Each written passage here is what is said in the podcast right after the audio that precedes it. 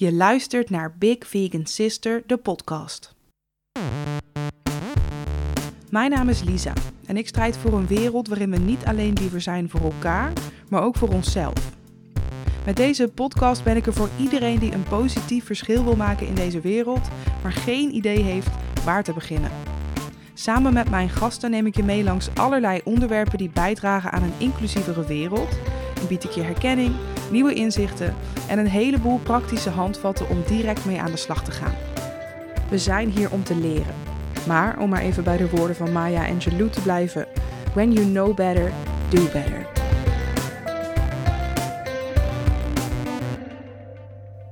Welkom bij een nieuwe aflevering van Big Vegan Sister, de podcast.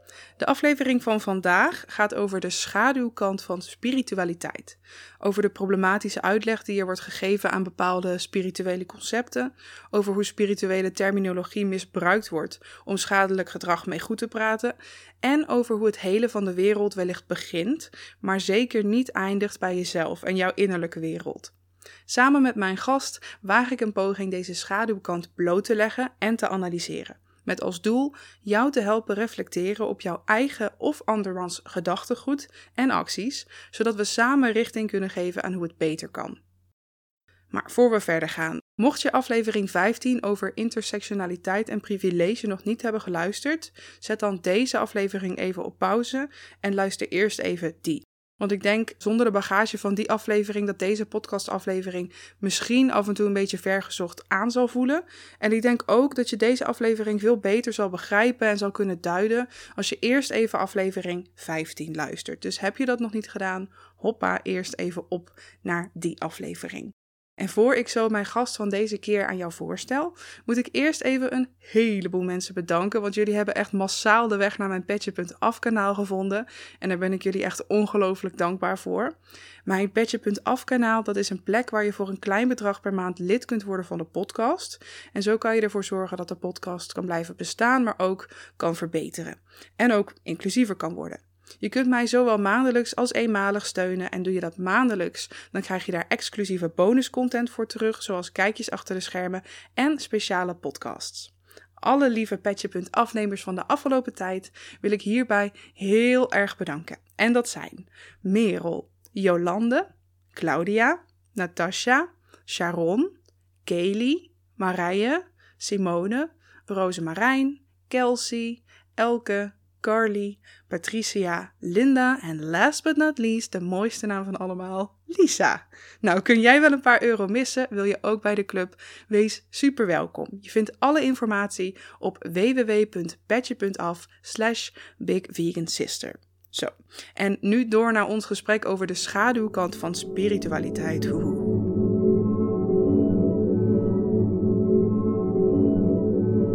Toen ik bedacht dat ik hier een aflevering over wilde opnemen, kon ik echt werkelijk waar maar één iemand bedenken met wie ik dat absoluut wilde doen. En dat is Eveline Druncks. Eveline is mindset coach voor ondernemers en ze weet superveel van de mechanismen die zich afspelen in ons brein. En ze is ook nog eens heel goed in moeilijke dingen helder uitleggen. Nou, dat zijn twee dingen die bij dit onderwerp heel erg goed van pas komen. Maar ook is Eveline compleet op haar eigen manier net een stukje spiritueler dan ik. En ik ben heel erg blij dat Eveline vandaag bij mij aan wilde schuiven. Oh, Eveline, daar zitten we dan. Ja. Microfoonproblemen. Derde keer deze aflevering opnemen. Wat wil het universum ons vertellen? Ja, ik denk dat het universum ons heel erg aan het testen is. Van, weet je zeker... dat je dit op wil nemen. Weet je het echt zeker? Want dadelijk achteraf kunnen we zeggen wat de uitkomst dan ook is... Van... Als het dan slecht is, kunnen we zeggen van... oh ja, het universum ja. probeerde ons nog te waarschuwen. Als het goed is, dan kunnen wij zeggen... hey, we hebben het universum getrotseerd. Mm-hmm, mm-hmm, we did that. hey, maar um, eerst even de vraag voor jou die ik al mijn gasten stel. Hoe gaat het op dit moment met jou? Het gaat op dit moment echt heel goed met mij. Ik zit al best wel een tijdje heel goed in mijn vel. En dat... Uh, straal ik uit. Die vibratie zend ik eruit. ik, uh, ik kan dat beamen. En eerst even over jou. Je bent mindset coach. Kan je ons vertellen, kijk, ik weet het een beetje, ik weet wat jij doet.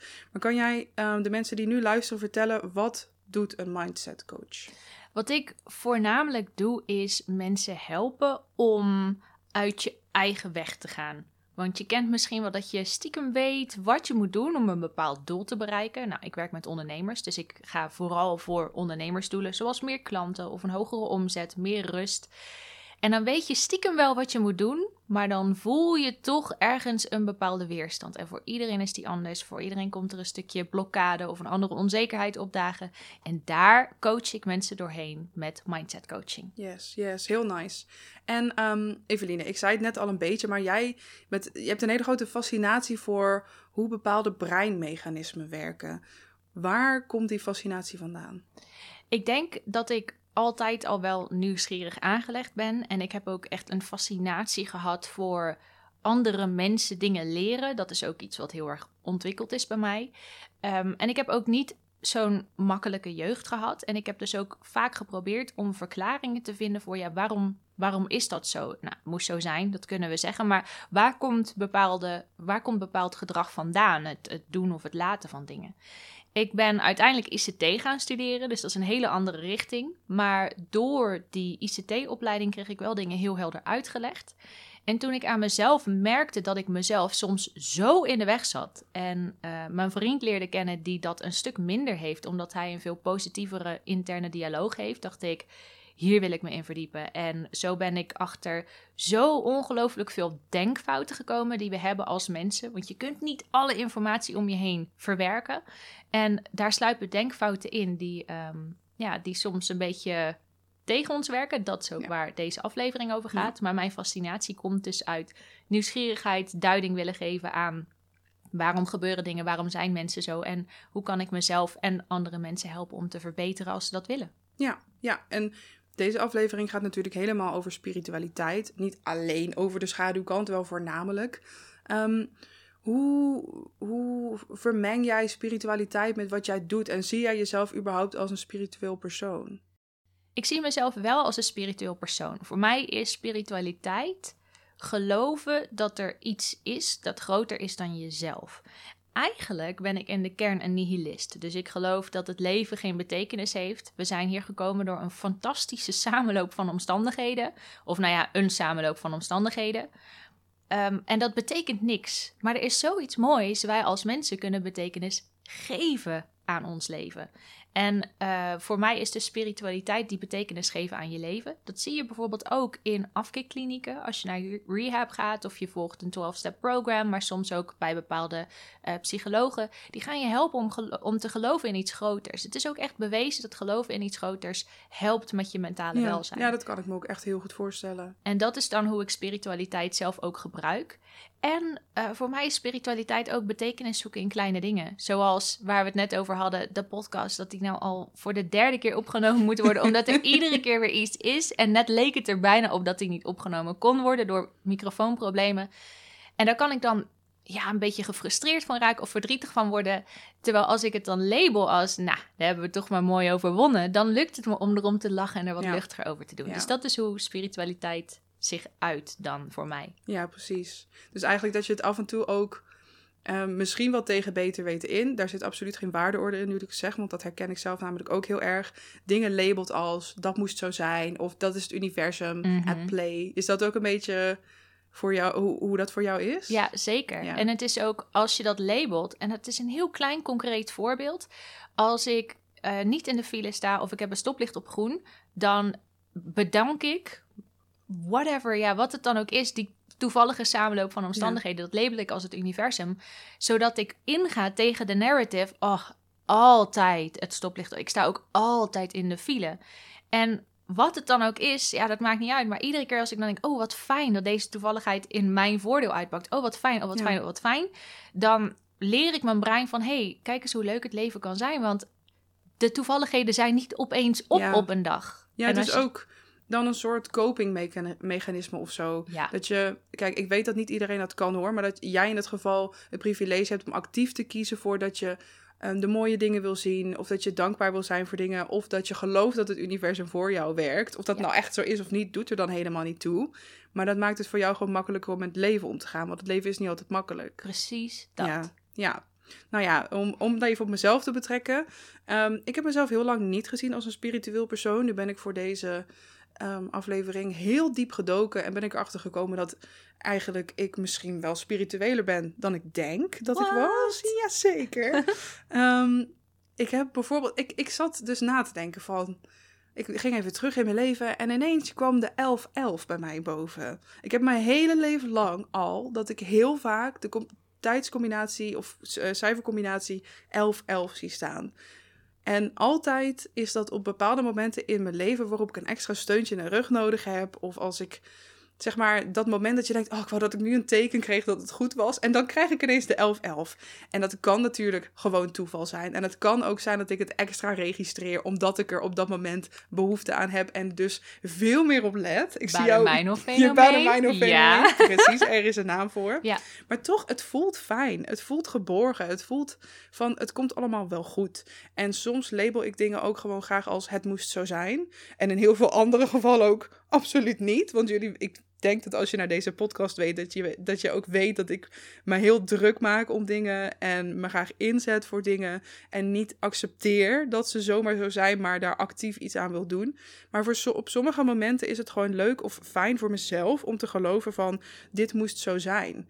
Bijvoorbeeld, um, ik kwam met een boekidee bij mijn uitgever. En het was eigenlijk het idee voor een bakboek, een taartenboek. Um, dat ging niet door, maar in hetzelfde mailtje waarin ik de afwijzing kreeg, stond meteen, zou je het niet tof vinden om een ander boek te maken? Zou je bijvoorbeeld je Instagram-kanaal in een boek kunnen gieten? En stiekem van binnen was dat ook inmiddels al wat ik veel liever wilde, maar ik was daar gekomen met een boekidee voor een taartenboek. En ik dacht, ja, dan kan ik nu niet ineens omschakelen. Dus dacht ik, ja, ik wil toch iets anders. Die zullen ook wel denken. Dus daarbij voelde het echt zo van, het moest zo zijn. En of dat nou toeval is, I don't care. Waarschijnlijk was het gewoon toeval. Of kwam het doordat zij misschien ook al nog meer voelde dat dat al is wat ik wilde, omdat ik daar met haar heel uitgebreid over had gepraat. Maar op zo'n moment vind ik het gewoon fijn om te denken, hm, het moest zo zijn. Ja, en um, soms dan um, geloof ik ook echt dat er meer is. En wat dat, dat meer zet ik dan even tussen, hoe noem je dat? Aanhalingstekens. Uh, aanhalingstekens omdat ik, wat het meer dan is, weet ik niet. Ik ben niet gelovig. Ik geloof ook niet dat er een God bestaat. Um, en ik zou niet weten wat die hogere macht dan is. En ik vind hogere macht vaak ook een beetje een allergiewoord, maar dat ligt bij mij persoonlijk.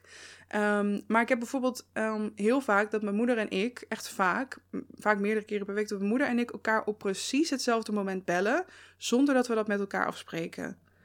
Dat soort dingen vind ik echt bizar. En ik heb ook een keer gehad, en nou dacht ik gisteren, ja, ik ben vannacht helemaal in de spiritualiteitsvortex terechtgekomen de afgelopen weken, dus ik ben flink aan het denken gegaan.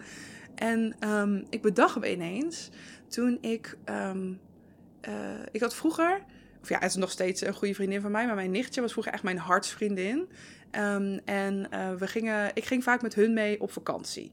En uh, dan sliepen wij samen op een kamer en dan deden we altijd van die raadspelletjes met elkaar. En op een gegeven moment hadden we um, dan bedacht dat we de hele tijd um, een kleine pauze lieten vallen en dan de naam van een tv-serie op zouden noemen. En in de hoop dat we dan hetzelfde zouden opnoemen. En dat ging letterlijk tot tien keer aan toe dat we hetzelfde noemden. What? Totally Spies, Beugelbekkie, As Told by Ginger, allemaal van dat soort dingen. En dat kan natuurlijk ook gewoon zijn dat de ene meteen doorgaat in, de, in een associatie voor het andere.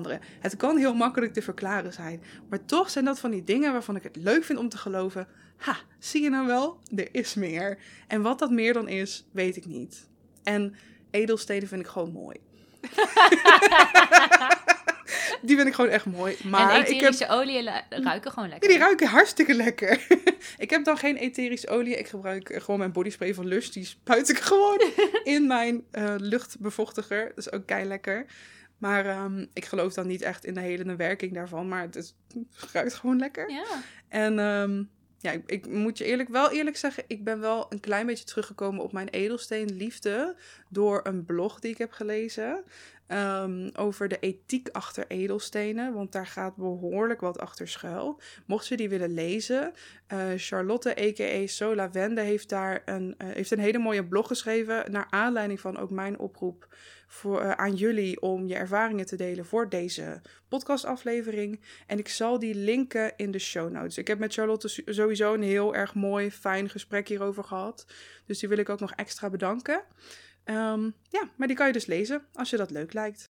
En um, voor we verder gaan, vind ik het wel belangrijk om even dit te zeggen. Want ik weet dat er nu mensen luisteren die zichzelf bezighouden met spiritualiteit. En de een meer dan de ander. En dat kan allemaal op je eigen manier. En ik heb het ook heel lang uitgesteld om het over dit onderwerp te gaan hebben. Omdat ik bang ben dat ik mensen kwets die ik heel erg mag. Spiritualiteit aan zich, daar is natuurlijk helemaal niks mis mee. Want sterker nog, het kan echt een prachtige manier zijn om aan zelfreflectie te doen, om heel diep te duiken in levensvraagstukken, meer thuis te komen bij jezelf, te werken aan jezelf. En voor sommige mensen is spiritualiteit ook letterlijk hun enige vorm van, of enige toegang tot enige vorm van psychische hulp. Omdat bijvoorbeeld de reguliere geestelijke gezondheidszorg niet toegankelijk is of niet veilig voor ze is, om welke reden dan ook. En voor sommigen is spiritualiteit gewoon een vast onderdeel van hun leven, van hun cultuur. Zo omschreef een vrouw van kleur het aan mij in mijn D M's als dat spiritualiteit haar birthright is. Nou, daar heb ik natuurlijk helemaal niks tegen in te brengen. En ik denk dan ook helemaal zeker te weten dat de mensen die nu luisteren, die zichzelf herkennen in de omschrijving van spiritualiteit die ik net gaf, dat dat niet degenen zijn die spiritualiteit op een schadelijke manier inzetten. En mocht dat al wel zo zijn, dat dat dan absoluut niet bewust gebeurt. Alleen, het gebeurt wel. En dat schaadt niet alleen mensen die zichzelf niet onder dat kopje spiritueel rekenen, maar ook de mensen die dat wel doen. En ik zie hoe spiritualiteit, vooral door witte mensen, dat vind ik heel belangrijk om expliciet te vermelden, wordt misbruikt om structurele onderdrukking te ontkennen, om mensen te vertellen dat ze hun ziekte zelf hebben aangetrokken en dat ze er vervolgens ook zelf voor zorgen dat ze niet beter worden. En ik zie hoe spiritualiteit op een hele slinkse, berekenende en ook echt manipulatieve manier wordt ingezet om mensen geld afhandig te maken. En ik zie hoe uitspraken van zwarte mensen gekaapt worden door witte healers en shamanen die vervolgens ontkennen dat systematisch racisme bestaat. En ik zie hele charismatische, weloverwogen pratende mensen hele gevaarlijke uitspraken doen. Bijvoorbeeld dat mondmaskers corona juist zouden veroorzaken, om dan vervolgens andere mensen ervan te beschuldigen dat zij zorgen voor verdeeldheid, omdat ze durven te benoemen wat er gebeurt. En dat is precies waar ik het vandaag over wil gaan hebben. Want ik kan me best wel voorstellen dat jij als luisteraar, of je nou wel of niet spiritueel bent, misschien wel eens een onbestendig gevoel hebt gekregen van hoe spiritualiteit wordt ingezet. En misschien zag je direct wat er gebeurde, kon je het duiden voor jezelf, maar misschien, en dat snap ik heel goed, want dat heb ik ook heel lang gehad en nog steeds wel eens, kon je je vinger er niet helemaal op leggen. Want heel veel tactieken die worden gebruikt in die schaduwkant van spiritualiteit, die zijn heel moeilijk te duiden. En je gaat jezelf afvragen van, heb ik het nou wel echt goed gehoord of gelezen? Staat dit hier nou echt? Soms worden berichten weer verwijderd, kan je het niet checken. Je geeft misschien mensen het voordeel van de twijfel, omdat je graag gelooft in de goedheid van de mens of de goede bedoelingen. Of je neemt direct van ze aan wat ze zeggen, omdat het gewoon heel aannemelijk klinkt en ze dure woorden gebruiken of ze het heel charismatisch vertellen. En waarom ik me hier zo druk om maak, dat is multigelaagd. Want in het algemeen maak ik me er druk om, omdat er mensen onrecht aan wordt gedaan. En als ik ergens niet tegen kan, dan is het dat wel. Maar ja, ik zwaai met mijn vinger. Maar wat het ook is, ik ben heel bekend met de manipulatieve tactieken die ingezet worden door dat problematische gedeelte van de spirituele community. Ik heb in een relatie gezeten waarin ik echt hevig emotioneel werd mishandeld. En ik heb daar een enorm trauma aan overgehouden. Ik moest daarvoor in therapie. Ik heb er nog steeds last van. En mijn manipulatieradar gaat echt direct af zodra ik in een of andere vorm manipulatie voorbij zie komen.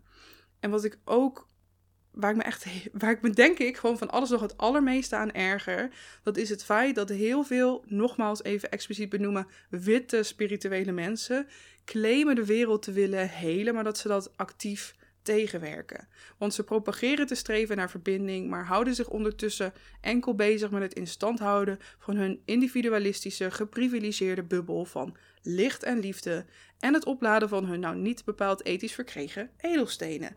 En wanneer iemand het waagt om een uitspraak te doen die niet in lijn staat met waar zij in geloven, dan wordt dus die manipulatieve trucendoos uit de kast getrokken. Dus de andere persoon die leeft in angst of je bent gewoon niet enlightened genoeg om het te snappen.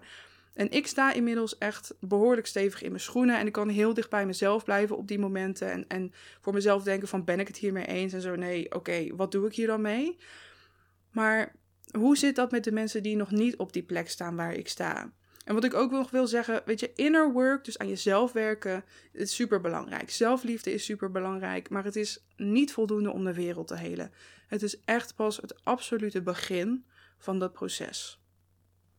Eveline, ik kijk jou even aan. Heb jij hier nog iets aan toe te voegen? Ik zit gewoon heel de tijd te knikken, omdat ik het zo ongelooflijk met je eens ben. En dat is ook de reden dat ik mee wil praten in deze podcast. Omdat ik, het, omdat ik graag de mensen die misschien die wrijving voelen en die die weerstand voelen en, er, en hun vinger er niet op kunnen leggen, dat we die kunnen helpen en dat ze dan zien, oh, dit is waar het misschien verkeerd gaat en dit is waar ik me misschien niet fijn bij voel.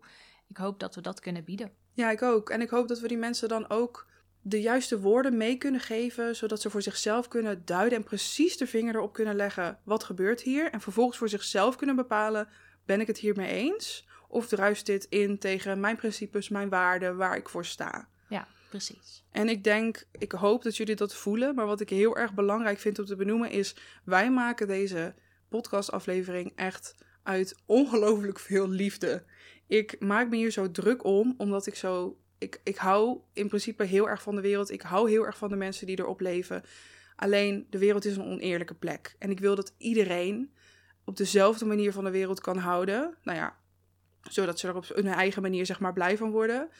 En um, dat iedereen dezelfde toegang krijgt tot mogelijkheden en kansen die gegrepen kunnen worden. En een fijn leven, zoals een heleboel mensen dat nu al wel hebben. Maar een heleboel mensen dus ook nog niet. En dat is dus de reden waarom ik deze aflevering op wil nemen. Maar ik hoop dat jullie de liefde voelen door mijn, uh, mijn kritische woorden heen. Oké, okay, nou, voorafgaand aan deze aflevering ben ik op onderzoek uitgegaan. Ik dropte het net al even. Ik heb mij ondergedompeld... ik heb mij ondergedompeld in de spiritual world. Nou, ik ben het een en ander uh, tegengekomen en ik heb ook nog het een en ander meegemaakt. Um, waardoor ik uh, nogmaals werd... Um, gewezen op de, de mooie, maar ook de minder mooie kant van spiritualiteit. Voordeel, ik ben een aantal hele mooie, inspirerende mensen en perspectieven tegengekomen. Ik heb supermooie gesprekken gevoerd met mensen in mijn D M's. Um, ik heb dus die prachtige blog mogen lezen, die ik uh, link, die van Sol Awende. Maar het nadeel, die schaduwkant is stiekem nog een beetje donkerder dan ik al dacht. En um, als je gedurende... Um, nou ja, een aantal jaar steeds een klein beetje ermee wordt geconfronteerd, dan ben je soms wel in je hoofd geneigd om dat een beetje te bagatelliseren. Om dan te denken van, ach, zo erg is het vast niet, of misschien heb ik het niet goed onthouden. Nou, dat viel wel mee. Of tegen, moet ik eigenlijk zeggen. Maar laten we bij het begin beginnen, want ik heb wat vragen gesteld in mijn stories. En misschien is het wel leuk als we daar even samen doorheen kijken, Eveline. Yes. Oké. Okay. Eerst vroeg ik jullie, wie ziet zichzelf als een spiritueel persoon? Nou, vijfenveertig procent van jullie ziet zichzelf als spiritueel persoon, vijfenvijftig procent niet. En toen vroeg ik jullie van, wat betekent spiritualiteit voor jou? En daar kreeg ik een heleboel antwoorden op. Um, ik, ik lees er gewoon wat voor. Iemand zei, het is een manier van mezelf leren kennen. Uh, iemand anders zei, um, ik ben christelijk, het geeft mij hoop en troost en perspectief bij moeilijke gebeurtenissen. Uh, iemand anders zei, voor mij is dit een lastige vraag, omdat er nog zo'n taboe op heerst, die ik helaas bij mezelf ook nog ervaar. Dus ik durf me nog niet volledig uit te spreken hierover. Um, iemand anders zei, het is een manier om naar de wereld te kijken waar ik steun en verwondering uithaal.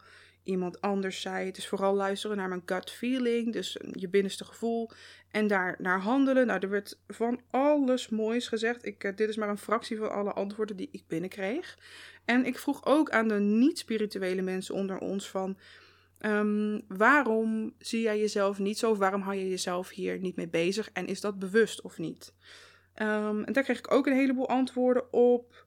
Uh, iemand die zei, ik ben zwaar religieus opgevoed, nu getraumatiseerd, dus ik hou me er niet meer mee bezig. Iemand anders zei, spiritualiteit lijkt me gewoon een vorm van escapisme. Iemand anders zei, um, ik heb er nog nooit zo over nagedacht, maar niet voor iets kiezen is natuurlijk ook een keuze. Ik zoek wel betekenis in het leven, relaties met familie, vrienden, vrijwilligerswerk, et cetera. Um, iemand zei, omdat ik bang ben dat ik het verkeerd doe. En iemand anders zei, ik ben bang voor valse hoop. En wat iemand anders ook zei, ik heb altijd het idee dat ik opgelicht of gegaslight word. Mm. Daar gaan we later nog op terugkomen. Deze is voor jou. Ja, inderdaad.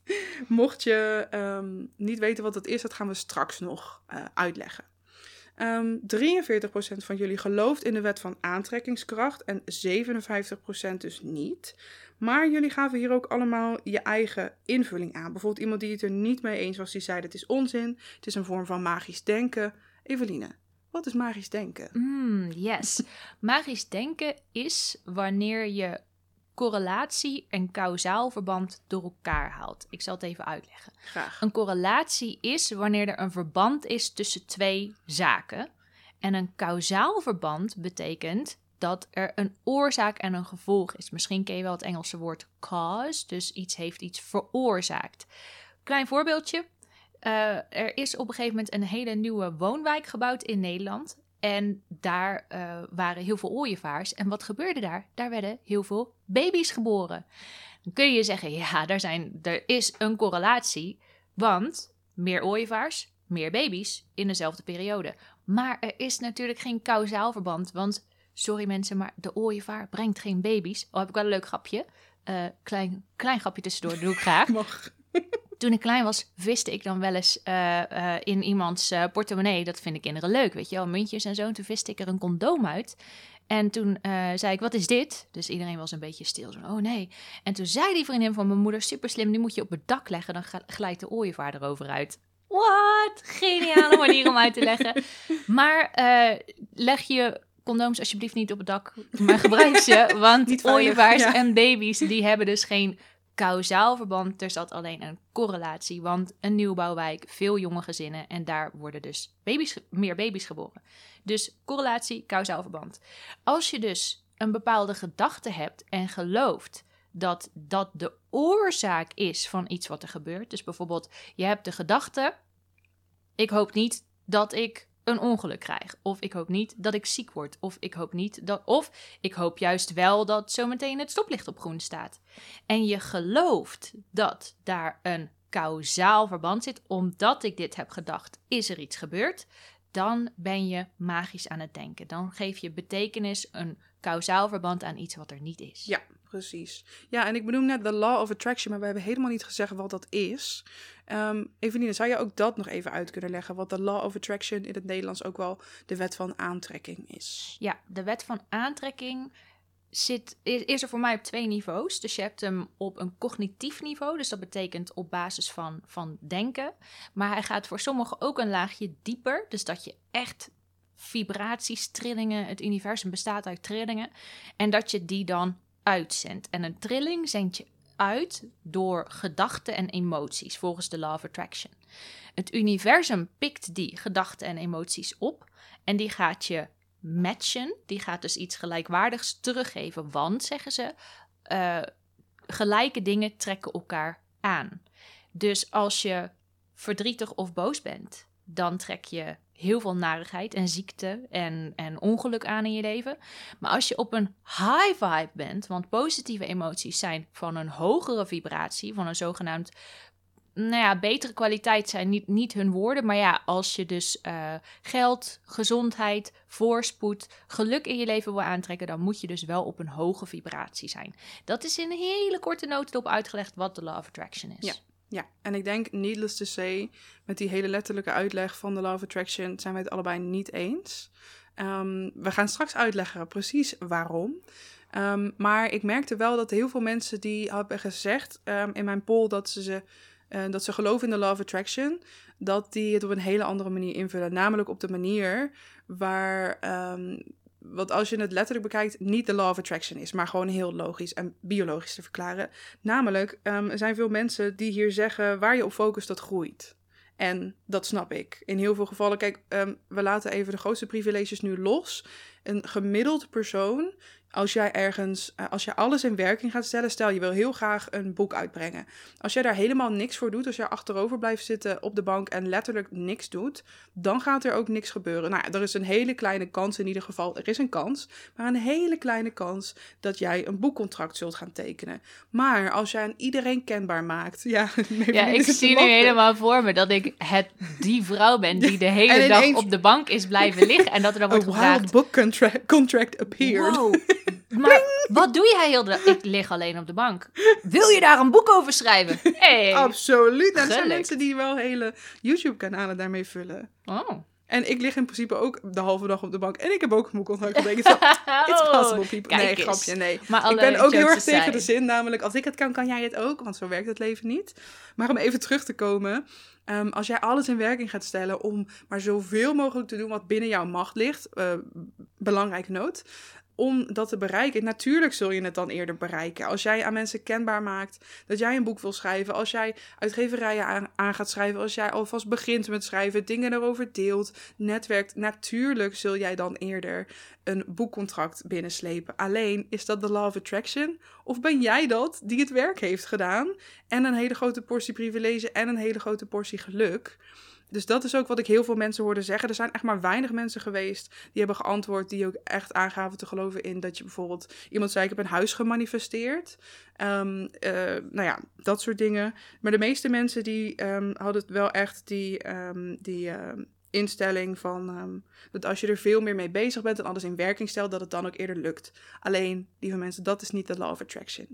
Dat is niet de law of attraction. Dat hoeft, nee, daar heb je de law of attraction helemaal nee. niet voor nodig. Al kan het dat wel wat meer visueel voor je maken, ja. dus wat concreter, want het is soms heel lastig om vol te houden, vol te houden, vol te houden. Zo heb ik mijn studie doorgeploegd. Zo heb ik soms dat ik in mijn bedrijf denk... oh, waar ben ik in hemelsnaam mee bezig? Ik heb al drie weken geen nieuwe klanten. Ik doe alles verkeerd. En dan denk ik, nee, nee, nee. Ik mag volhouden, ik mag hoop houden. Want als ik uitzend, dus als ik laat zien aan mensen... ik ben een betrouwbare ondernemer, ik ben een goede coach... ik uh, zorg ervoor dat ik mijn kennis up-to-date houd. Je kunt gewoon, bij mij ben je veilig en bij mij kun je terecht... dan is de kans groter dat ik klanten krijg. En dan weet ik, oh ja, ik mag blijven uitzenden... ik mag blijven uitstralen dat mensen op mij kunnen bouwen. Maar ik weet ergens ook wel... daar heeft de law of attraction op zich niks mee te maken... maar het helpt het alleen concreter ja, maken. Ja, precies. En als je het fijn vindt om daarin te geloven... dan mag dat natuurlijk... Alleen, het maakt nogal een verschil. Want er zijn dus ook mensen die een hele problematische uitleg geven aan de law of attraction. Dat is waar ik ook een aantal berichten over heb gekregen. En daar zit wel een heel groot verschil in. Want iemand zegt hier bijvoorbeeld... ik had erover gelezen in een boek en ik probeerde dat toe te passen in mijn leven. Ging helemaal fout. Ik heb last van angsten en ik begon daarmee te denken dat ik negativiteit aantrok. En daardoor werd mijn anxiety echt honderd keer erger. Hier is, er is een coach geweest die ook een bericht achter heeft gelaten... die aangaf klanten van mijn coachingspraktijk... die maar, alleen maar meer de vernieling in geholpen zijn... door andere law of attraction coaches. En als er iets niet lukte of niet goed ging... was het hun eigen schuld, want dan wilden ze het gewoon niet graag genoeg. Mm. Tot... iets wat gisteren is gebeurd, dat iemand letterlijk tegen mij zei... dat ik zelf, en nu praat ik Lisa weer gewoon, dat lees ik niet voor... dat ik mijn chronische ziekte aan heb getrokken. En dat het dus ook mijn eigen schuld is. Ja, schuld vond ze wel een nee, vervelend woord. Nee, we kunnen niet praten met het woord schuld, schuld, maar op een onbewust niveau... of in je zielencontract heb je wel gekozen voor het leven wat je nu leeft. Precies. Precies, ja. Want het complete leven is natuurlijk maakbaar. Nou, ik hoef jullie denk ik niet te vertellen wat hier zo ongelooflijk problematisch aan is. Maar naast dat het problematisch is, is het ook gewoon super gevaarlijk. Juist. En dat is waar we echt de nadruk op willen leggen. Want we hebben dus al een beetje benoemd dat het heel positief kan zijn. En dat je het heel positief kunt inzetten. Het verschil tussen uitzenden... oh, jullie hebben zeker geen baan voor mij. Of hoi, ik ben Eveline en ik vroeg me af... kan ik hier komen werken? Precies. Dat kan voor je werken, maar het betekent niet dat iedereen een baan krijgt als je uitstraalt... hoi, ik ben Eveline, uh, want misschien krijg ik wel een baan. En iemand die zegt, hoi, uh, ik ben Fatima, niet? Ja, precies. Ik wilde dat dus net zeggen. Het maakt nogal een verschil of je als wit persoon of als white passing persoon ergens binnenkomt lopen... of zelfs als persoon van kleur met een lichtere huidskleur... Um, dan als je als zwart persoon ergens binnenkomt lopen en zegt... hoi, ik ben, ik zeg maar wat, Ruud, Rudy, I don't care hoe je heet. En uh, uh, ik ben op zoek naar een baan. Er zijn zulke grote systemen in werking. Denk aan racisme, denk aan klassisme, denk aan validisme. Dat zit doordrenkt in de systemen van beleid, in uh, het zorgsysteem, in het onderwijs, in, op de arbeidsmarkt. Overal waar je maar kunt denken zijn zulke grote onderdrukkende systemen actief. En om dan mensen zelf de schuld te geven van het ongeluk dat hen overkomt, vind ik enorm, niet alleen enorm schadelijk, maar me gewoon echt ongelooflijk fucking pissig. Ja, precies. En dat is, dat is de belangrijkste reden dat we deze aflevering maken. Precies.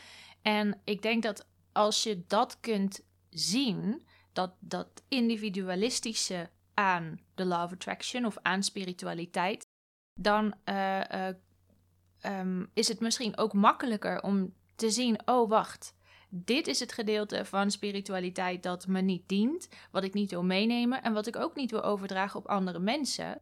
Want je ontkent voor een heel groot gedeelte de problemen van andere mensen. En wat de oplossing is die er vaak geboden wordt in spirituele en law of attraction kringen, is, ja, ik kijk gewoon niet meer naar het nieuws. Want ja. dan haal ik allemaal slechte vibraties binnen. Dat is zo slecht voor mijn energie, dus ik kijk gewoon niet meer naar het nieuws. Ja, precies. En dat is dus wat mij zo stoort. Want wat wel in bijvoorbeeld heel veel bio's van die mensen staat, dan was de hele dag over het internet slingeren, is dat ze helemaal zijn voor verbinding en voor licht en liefde en voor het hele van de wereld. Maar het hele van de wereld gebeurt niet bij het afsteken van een wierookstokje, terwijl jij gaat zitten mediteren. Er is niks mis mee, maar het gaat de wereld niet helen. Precies. En als je dus dat doen alsof je het doet voor de wereld eraf haalt, hebben we al een groot deel van het probleem Precies. getackeld. Precies, want het is die hypocrisie waar ik mij zo enorm aan erger. Oké, okay, en ik heb nu dus net de Law of Attraction er even uitgehaald, heb ik specifiek naar gevraagd, omdat dat zo'n spiritueel concept is waar het heel vaak al heel gauw misgaat. Dat zie je dus ook wel naar bijvoorbeeld, aan bijvoorbeeld wat diegene tegen mij heeft gezegd gisteren. Dat, uh, dat ik mijn chronische ziekte zelf heb gemanifesteerd. Nou, dat is natuurlijk de grootste, reinste bullshit. Um, maar er, zijn, er gebeuren veel meer andere dingen. En die hebben misschien niet altijd zo'n duidelijke naam als de Law of Attraction. Want dat is natuurlijk een bepaald concept. Um, maar ik zie wel verschillende dingen gebeuren. Um, verschillende manipulatieve tactieken, verschillende, nou ja, gewoon verschillende problematische dingen die gebeuren op het moment dat er een hele um, schadelijke uitleg wordt gegeven aan spiritualiteit, of het op een hele schadelijke manier wordt ingezet. En die wilde ik graag even met jullie doorlopen. Ik heb, ik heb een hele lijst gemaakt, Eveline. We gaan gewoon kijken hoe ver we komen. Let's do this. Oké. Okay. Um, ik denk goed om hierbij te zeggen, dit gebeurt natuurlijk niet alleen in de spirituele wereld, maar die pakken we er nu even uit. En dan ook nog de problematische gevallen, om echt even goed te kunnen duiden van wat gebeurt er nou. En waarom wat... zijn jullie zo boos? Ja. Nou, dat gaan we dus nu dat uitleggen. Nu... drieduizend jaar later. Het allereerste, victim blaming. Maar dan onder een andere naam. Victim blaming is dus wat het woord in het Engels al zegt, het slachtoffer van de situatie de schuld geven van wat er is gebeurd. Bijvoorbeeld als er iemand is aangerand, zeggen ja, ze droeg ook wel een heel kort rokje. Of uh, ja, je had, um, nou, whatever, ik kan even geen Je antwoord. Moet ook niet in het donker over straat fietsen. Precies. Je moet als vrouw wel een bl- busje pepperspray bij je hebben. Precies, dat soort dingen. Laten we vooropstellen dat um, dingen als aanrandingen, uh, dingen als ziekte, zijn zoveel voorbeelden te noemen dat je dat nooit zelf aantrekt. Het is niet jouw schuld. Laten we daar even mee beginnen. Dat vind ik heel belangrijk om te zeggen. Want zo'n hele belangrijke zin die uh, vaak binnen de spirituele kringen wordt gebruikt en ook vooral binnen Law of Attraction kringen is... Mag ik hem raden? Mag ik hem raden? Ja. Dat is jouw waarheid. Oh, nee. Ik wilde zeggen, oh. nothing happens to us that we don't attract. Mm. Want dat is jouw waarheid. Die hoort bij gaslighting. Oh ja, oh dankjewel. En daar komen we straks ook nog. Mm, ja, ja, ja. Maar het, het is wel een goeie hoor. Ja. Het, het, jij krijgt ook bonuspunten. Maar nothing happens to us that we don't attract. Dus niets gebeurt ons dat we niet zelf aan hebben getrokken. Nou, ik vind dat nogal, ik vind daar iets van. Ja. Ik vind ik, daar heel veel van. Ik wil meteen de nuance aanbrengen en mensen helpen gelijk. Want mensen helpen begrijpen waar dit vandaan komt. Ja. Want anders dan snappen we misschien niet waarom ze dat zeggen. En dan kunnen we daarna ook weer aangeven mm-hmm. waarom het problematisch ja. is. Ja. Ik denk dat er heel veel kracht in zit in um, erkennen waar zelf je eigen nou ja, fouten of misschien verbeteringen zitten. Zo kan ik bijvoorbeeld heel goed over mezelf zeggen dat ik voor mijn vorige twee vriendjes ben ik echt geen lieve vriendin geweest. En dat komt omdat ik op dat moment zag ik het gewoon echt niet. En dat mag het eigenlijk niet goed praten. Ik heb heel hard aan mezelf gewerkt. Ik heb dat echt niet netjes gedaan.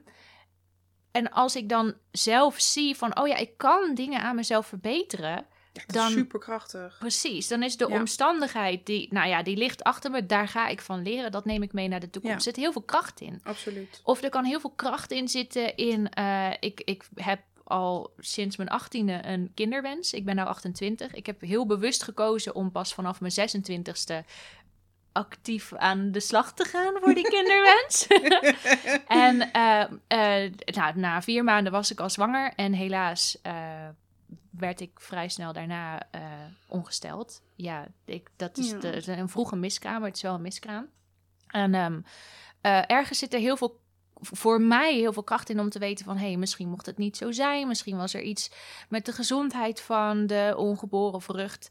Um, ja, ik heb wel iets moeten doen om die zwangerschap te bewerkstelligen. Maar nee, het komt niet door mij. Het staat niet in mijn zielencontract dat die miskraam moest gebeuren. Dat heb ik niet aangetrokken. Nee. En als je voor jezelf dus merkt van... hé, hey, hier zit kracht in. Hier zitten dingen in die ik graag wil veranderen. Ja... dan moest het zo zijn, neem dat mee. Dan heb je het, he- ja. dan, dan, dan kan je het misschien aangetrokken hebben.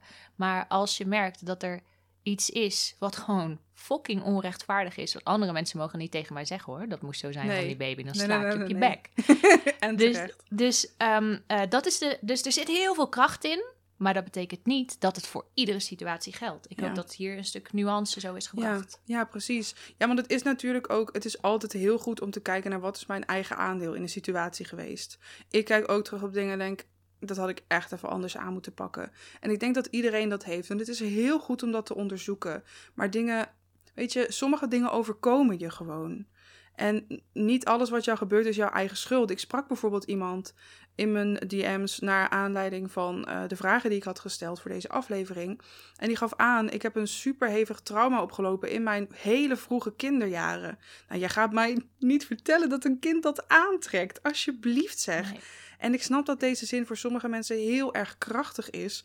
Maar ik hoop dat je tegelijkertijd ook meteen beseft wat je er eigenlijk mee zegt. Heb jij misschien een, een alternatieve zin die ook heel krachtig is, maar um, anderen niet schaadt? Als je hem uitspreekt? Wat, wat mij helpt is, ik kies ervoor om te geloven dat dit niet voor niks is geweest. Maar dat kan alleen als je dat ook echt gelooft. Ja, precies. Daar, dus dat is het ding. Sommige dingen gebeuren gewoon en dat is kut en dat mag. Ja. Hoppa. Dat is empowering, toch? Dat Die mag boven ik. je bed. Dat dacht ik. Ja, dan komen we meteen bij het volgende ding. Dat is namelijk toxic positivity. Want... nee, Lisa, daar wil ik het niet over hebben, want ik wil ik wel even positief, positief blijven. Al, al die negatieve dingen, dat, dat fuckt met mijn vibe. En dan breng je me echt naar beneden. Daarom kijk ik ook niet naar het nieuws. Ik hoop dat jullie, lieve luisteren, ik hoop dat je snel dat ik een grapje maak natuurlijk. Ja, dat hoop ik ook. Um, nee, ik, ik snap heel goed wat je bedoelt. En dat zit mij dus ook heel vaak dwars. Laat ik vooropstellen, we hebben het nu bijvoorbeeld over het nieuws. Ik kijk ook heel vaak geen nieuws. Maar ik neem nieuws op andere manieren tot me. Ik, mo- ik wil niet naar het journaal kijken, want dan, ga ik, dan wil ik mijn schoen door de tv gooien omdat ik zo boos word. Ik kies zelf de platforms uit via waar ik nieuws tot mij neem. En soms is dat inderdaad wel de N O S en dan word ik alsnog heel boos. Vaak is dat One World. Soms is dat gewoon Twitter, Instagram, omdat ik mensen daar dingen zie delen. Um, dus ik hou me niet compleet afzijdig. Maar um, wat, wat heel vaak um, binnen de spirituele wereld zo'n ding is, is dat alles goed moet voelen. Maar het leven is niet altijd roze geur en maneschijn. Nope. Sommige dingen zijn gewoon kut. En sommige dingen voelen gewoon kut. Ja. En dat kan al resulteren in dat iemand bijvoorbeeld... dat is letterlijk tegen mij gezegd toen ik echt een fucking diepe depressie had. Ja, je moet gewoon positiever denken. Wauw, dankjewel voor deze fantastische tip. Drie jaar therapie, niks aan gehad natuurlijk. Maar deze... wauw, dankjewel. Of uh, wat een counselor tegen mij heeft gezegd... toen ik net achttien jaar oud huis uitgezet. Ik had geen paspoort, geen pinpas, helemaal niks. Ik had geen schoolboeken. Ik had een tasje vol kleding. En toen had ik het over hoe moeilijk ik dat vond... en hoe zwaar het was. En toen zei hij... maar denk je dat de situatie Druncks de ergste is in de wereld? Jongens, we hoeven Pardon? niet alles te relativeren. Pardon? Voor mij is het kut en dat mag gewoon. Wauw, ik ben er gewoon even helemaal stil van. Maar sowieso ook dat kapot relativeren. Rot op met je relativeren. Precies. Situaties mogen gewoon shit zijn. Dat is mijn boodschap. Ook al is er op dit moment ergens in de wereld een burgeroorlog aan de gang. Wat waarschijnlijk zo is. Wat verschrikkelijk is. Wat niet te vergelijken is met het feit dat ik heel erg moe ben en op de bank lig. Mijn ding mag er ook zijn. Je hoeft het niet altijd kapot te relativeren. Bovendien doe je andere mensen daar ook heel erg mee tekort. Om altijd maar te zeggen, ja, maar jij hebt het veel erger. Mag diegene dat even zelf bepalen of dat zo is of niet? Ja. Dat vind ik ook een ding. Maar wat ik ook... ja, ik, oeh, ik sta We're firing aan. Up ja. here. Wat ik ook uh, heel erg irritant vind... is, um, ik kom dan online wel eens mensen tegen... die dus precies in het hokje vallen van een problematische spirituele witte persoon... die wij al hebben omschreven... En dan doen ze bijvoorbeeld een super problematische uitspraak die bijvoorbeeld echt super validistisch is. En dan benoem ik letterlijk dat. En dan is het antwoord, ja, ik hou het hier liever positief. Kun je hem concreter maken? Ja, nou, stel iemand zegt bijvoorbeeld, nothing happens to us that we don't attract. Dus je kunt je eigen ziekte ook weer helen. Mm-hmm. Dat zijn echt dingen die worden gezegd. Waar ik bijvoorbeeld dan onder antwoord, ik, ik snap dat je het fijn en krachtig vindt om dit te geloven, maar het is een hele validistische uitspraak, want bla bla bla bla bla. Ik probeer dat um, heel netjes te doen. Ik reageer doorgaans alleen als ik de energie op kan brengen om dat netjes te doen. Um, niet iedereen heeft dat voorrecht, ik wel. Um, en dan vervolgens wordt of mijn reactie meteen verwijderd of wordt eronder gezet um, dat beide kanten er mogen zijn en dat we het hier vooral positief willen houden. Ja. Ik hou het ook graag positief. Dat is letterlijk waarom ik er iets van zeg. Precies. Want anders dan lezen andere mensen dit. En trouwens, er komen ook gewoon mensen in mijn D M's om me te vertellen dat ik, weet je wel, mijn, nou ja, niet letterlijk dat ik mijn miskraam heb gemanifesteerd, maar proberen ze zichzelf gerust te stellen door te zeggen van, hé, hey, maar het moest gewoon zijn en jouw tijd komt nog wel en niet opgeven en ja, positief blijven en je bent nog jong. Ja, mag ik dat even zelf bepalen? Maar ja, ze hebben dus niet in de gaten hoe hard ze andere mensen ja, ermee kunnen kwetsen. En dat ik eigenlijk, want dat is mijn tweede reactie, ja, mag ik dat zelf bepalen? Dat ik denk, oh, maak ik het nu toch groter dan dat ja, het is? Ja. Oh ja, maar ik ben ook maar, uh, wat was het, vijf weken zwanger geweest. Ja, dan voel je je bijna geweest. schuldig dat ja. jij ermee zit. Ja, dat is... Dat gaat eigenlijk richting gaslighting al. Ja, maar dat is ja, dus zeker. Dat ik denk van, oeh, eigenlijk moet ik gewoon positiever blijven. Ja. Dat mensen tegen zichzelf zeggen, maar ik wil niet uh, te lang... Uh, nee, ik, ik wil er niet meer mee bezig zijn. Ja. Laten we gewoon over leuke dingen ja, hebben. En soms helpt dat, maar we mogen ook ruimte geven aan ja, de pijn. Jazeker. En het is natuurlijk belangrijk dat...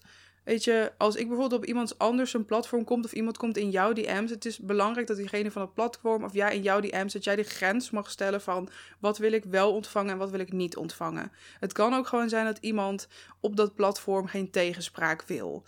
Dat mag, dat mag natuurlijk. Ik wil niet zeggen dat iedereen zich er altijd aan houdt, maar in principe mag dat, want ik heb ook bepaalde grenzen gesteld, al vind ik dat niet helemaal een eerlijke vergelijking, aangezien het ene narratief andere mensen bewust schaadt en het andere niet, maar dat heel even achterwege. Um, ik vind het vooral heel erg schadelijk wanneer dit om mensen gaat die dus heel erg zeggen dat ze de wereld willen helen en zeggen van het liefde en het licht te zijn en zeggen van de verbinding te zijn. Zeggen dat we hier een hele... Oh, het is zo veilig hier, iedereen mag er zijn. Heel hard roepen dat iets een veilige plek is, maakt het niet een veilige plek. Mm-hmm. Jesus fucking Christ. Sorry voor de gelovigen die op dit moment luisteren. Het spijt me zeer. Maar dit zijn van die dingen waar ik me zo vreselijk aan erger. Aan zich, iedereen mag natuurlijk zeggen wat hij wil. Is niet altijd zonder consequenties, vind ik niet altijd leuk. Maar in principe mag het, want we hebben vrijheid van meningsuiting met bepaalde beperkingen daaraan. Maar dan mag ik er dus ook wat van vinden. En als iemand mij dan beticht van verdeeldheid zaaien, van negatieve vibraties uitzenden, want woede en angst komt op de grote hoop te liggen met onderdrukking en haat. Sorry, maar... Dat is niet hetzelfde. Le- dat is letterlijk niet hetzelfde. Um, ja, want dit is eigenlijk... Nu komen we ook eigenlijk bij het punt van onderscheid maken tussen goede en slechte emoties. Ja. Want wat dus ook heel erg een ding is, is dat, dat, dat positive vibes only, dus dat toxic positivity, uitzicht dus ook heel erg in dat bepaalde gevoelens als inherent goed en inherent slecht bestempeld worden. Um, dus um, liefde, hoop, blijdschap, dat is allemaal mooi en goed. Dat is het enige wat je moet voelen. Um, maar angst, haat, bla bla bla, mag er niet zijn. Om nog maar even weg te blijven bij het feit dat er mensen zijn met een angststoornis, met een dwangstoornis, met dwanggedachten. Dat een heleboel mensen terecht heel erg boos zijn, maar dat ze daarbij ook niet snappen dat woede bestaat omdat er liefde is. Zonder liefde is er letterlijk geen woede. Ik, ik zorg niet voor verdeeldheid wanneer ik actief strijd tegen onderdrukkende systemen. Dat is geen negativiteit, dat is positiviteit. Ik, dan, dan vraag ik me ook wel eens af, denken die mensen niet dat ik liever achterover ga liggen op de bank met een bak chips op schoot, slechte tv op en mijn voeten op tafel, in plaats van dat ik me de hele dag druk maak over al dat fucking onrecht in de wereld? En dan word ik beticht van verdeeldheid eh, creëren, omdat ik er wat van zeg en omdat ik mij druk maak om anderen. ja, ik vind dat gewoon de compleet omgekeerde wereld. En voor die mensen wordt activisme, dus het strijden tegen onrecht, wordt onder hetzelfde kopje geplaatst als actieve haat. Omdat het allebei om zijn slechte emotie zou gaan, dus om woede. Maar ik vind strijden voor gerechtvaardigheid en erkennen dat jij het misschien beter hebt voor een ander. En dat je je er hard voor gaat maken dat die ander dat ook krijgt. En misschien nog wel meer. Dat is voor mij pure liefde. Woede is liefde. Er komen zulke belangrijke dingen voort uit woede. Als er geen woede was geweest, hadden we geen stemrecht. We hadden geen abortusrecht gehad. Transgender personen hadden zich nog steeds moeten laten steriliseren voordat ze hun geslacht mochten veranderen in hun paspoort. En er zijn zoveel andere zulke belangrijke dingen. Huwelijk tussen L G B T Q I A P plus personen. Er is zoveel belangrijks geweest dat letterlijk er alleen is omdat er woede is. En dus omdat er liefde is. En stel je voor dat we dus dat er niet een groep mensen was opgestaan die die woede vanuit liefde voelde. En iedereen zou zeggen, nee, ik ga me echt focussen op mezelf. Ja. Want ik moet mijn eigen vibratie hoog houden. Laten we het positief houden. Dan zou er niks veranderen aan de systemen. Dat dus. En als jij je daar afzijdig van wil houden, als jij dat privilege wil benutten, dan moet je dat zelf weten. Ik kan jou niet verplichten iets tegen het onrecht in de wereld te doen. Maar doe dan niet alsof je daar wel actief voor strijdt, terwijl je het tegenwerkt. Precies. Geef dan gewoon toe dat je hypocriet bezig bent. Sorry dat ik het zeg. Je, je hebt alle recht om je op jezelf en je innerlijke wereld te storten. Je mag zoveel mediteren als je wil. Doe ik ook heel graag. Maar doe dan niet alsof dat de wereld gaat veranderen. Precies. Want dat gaat de wereld niet veranderen. Er zijn heel veel momenten geweest in mijn leven dat het me niet lukte om te focussen op iets anders dan, dan mezelf. Precies. En dat is ook een bepaald privilege. Ik ben me daar nu van bewust. Dat wist ik toen ja. nog niet. Maar er zijn momenten geweest dat ik, uh, dat ik moeilijke tijden heb gekend. Ik maak het graag concreet, want anders dan Uh, kunnen mensen daar zo weinig ja. mee. Ik had bijvoorbeeld al vier jaar geen contact meer met uh, mijn moeder en haar toenmalige vriend, door allerlei redenen. En toen mijn moeder opnieuw zwanger werd en ik daar via via via achter moest komen, had ik echt geen mentale, emotionele bandbreedte om maar met iets anders bezig te zijn dan ademhalen en te vechten tegen Precies. de gedachte, ik ben niks waard, ik ben... Uh, ik ben vervangen. En dat heeft heel lang geduurd voordat ik daar bovenop was. En toen heb ik aan mezelf kunnen werken en voor mezelf kunnen zorgen. En nu ben ik op een plek in mijn leven door een combinatie van heel hard werk en privileges. Ik heb trouwens overigens een hele fijne, warme, liefdevolle band met mijn moeder die me nu heel erg steunt. Dus ja, mensen kunnen ook nog eens veranderen. Fantastisch. En nu probeer ik me bijvoorbeeld middels deze podcast me in te zetten voor een gelijkwaardigere wereld. Dus als je nu luistert en denkt, kut, ik moet meer doen voor de wereld. Ja, nee. Dat is ook weer niet onze boodschap. Maar probeer niet te zeggen, hey, door heel goed voor jezelf te zorgen, maken we de wereld beter. Want nee, om de wereld beter te maken, mogen we, al kijk je ze alleen aan, kijk de systemen aan. En als je dan net als Herken ik... Herken dat ze er zijn. Precies. En als je dan net als ik door... Nou ja, ik heb het privilege dat Lies, Lisa mijn vriendin is. En als je dan lang genoeg kijkt, dan kun je gewoon niet meer, is mijn ervaring, langs de zijlijn blijven staan. Ja. Dus je hoeft niet eens actief iets te doen.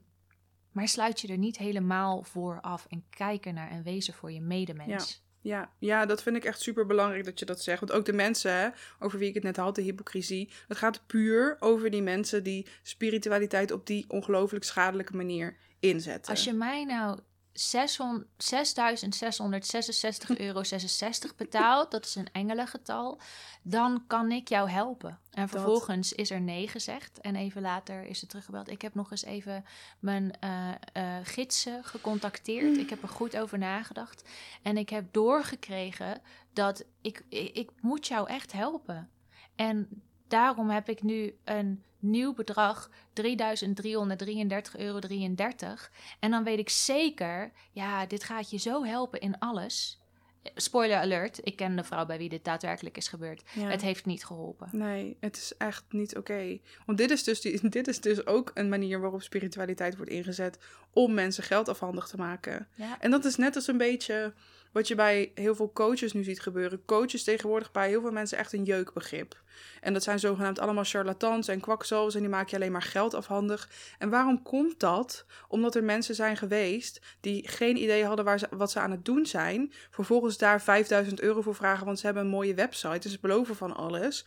Om vervolgens allemaal teleurgestelde klanten te hebben die dan weer het woord gaan verspreiden. Ja, coaches, dat zijn allemaal charlatans. En zo gaat het dus ook in de spirituele wereld. Want er zijn mensen met zulke zuivere intenties. Intenties hoeven niet altijd alles te zeggen, maar die er ook zuiver naar handelen, die vervolgens een slechte naam krijgen, omdat de hele spirituele wereld een slechte naam krijgt, omdat er weer rijke, witte, able-bodied, gezonde, knappe mensen zijn die uh, vakantie houden op dit moment in Costa Rica en ondertussen zeggen dat we met z'n allen het coronavirus weg kunnen manifesteren. Nou, sorry hoor. Oeh, om, je hebt me natuurlijk uitgenodigd om duiding te geven en um...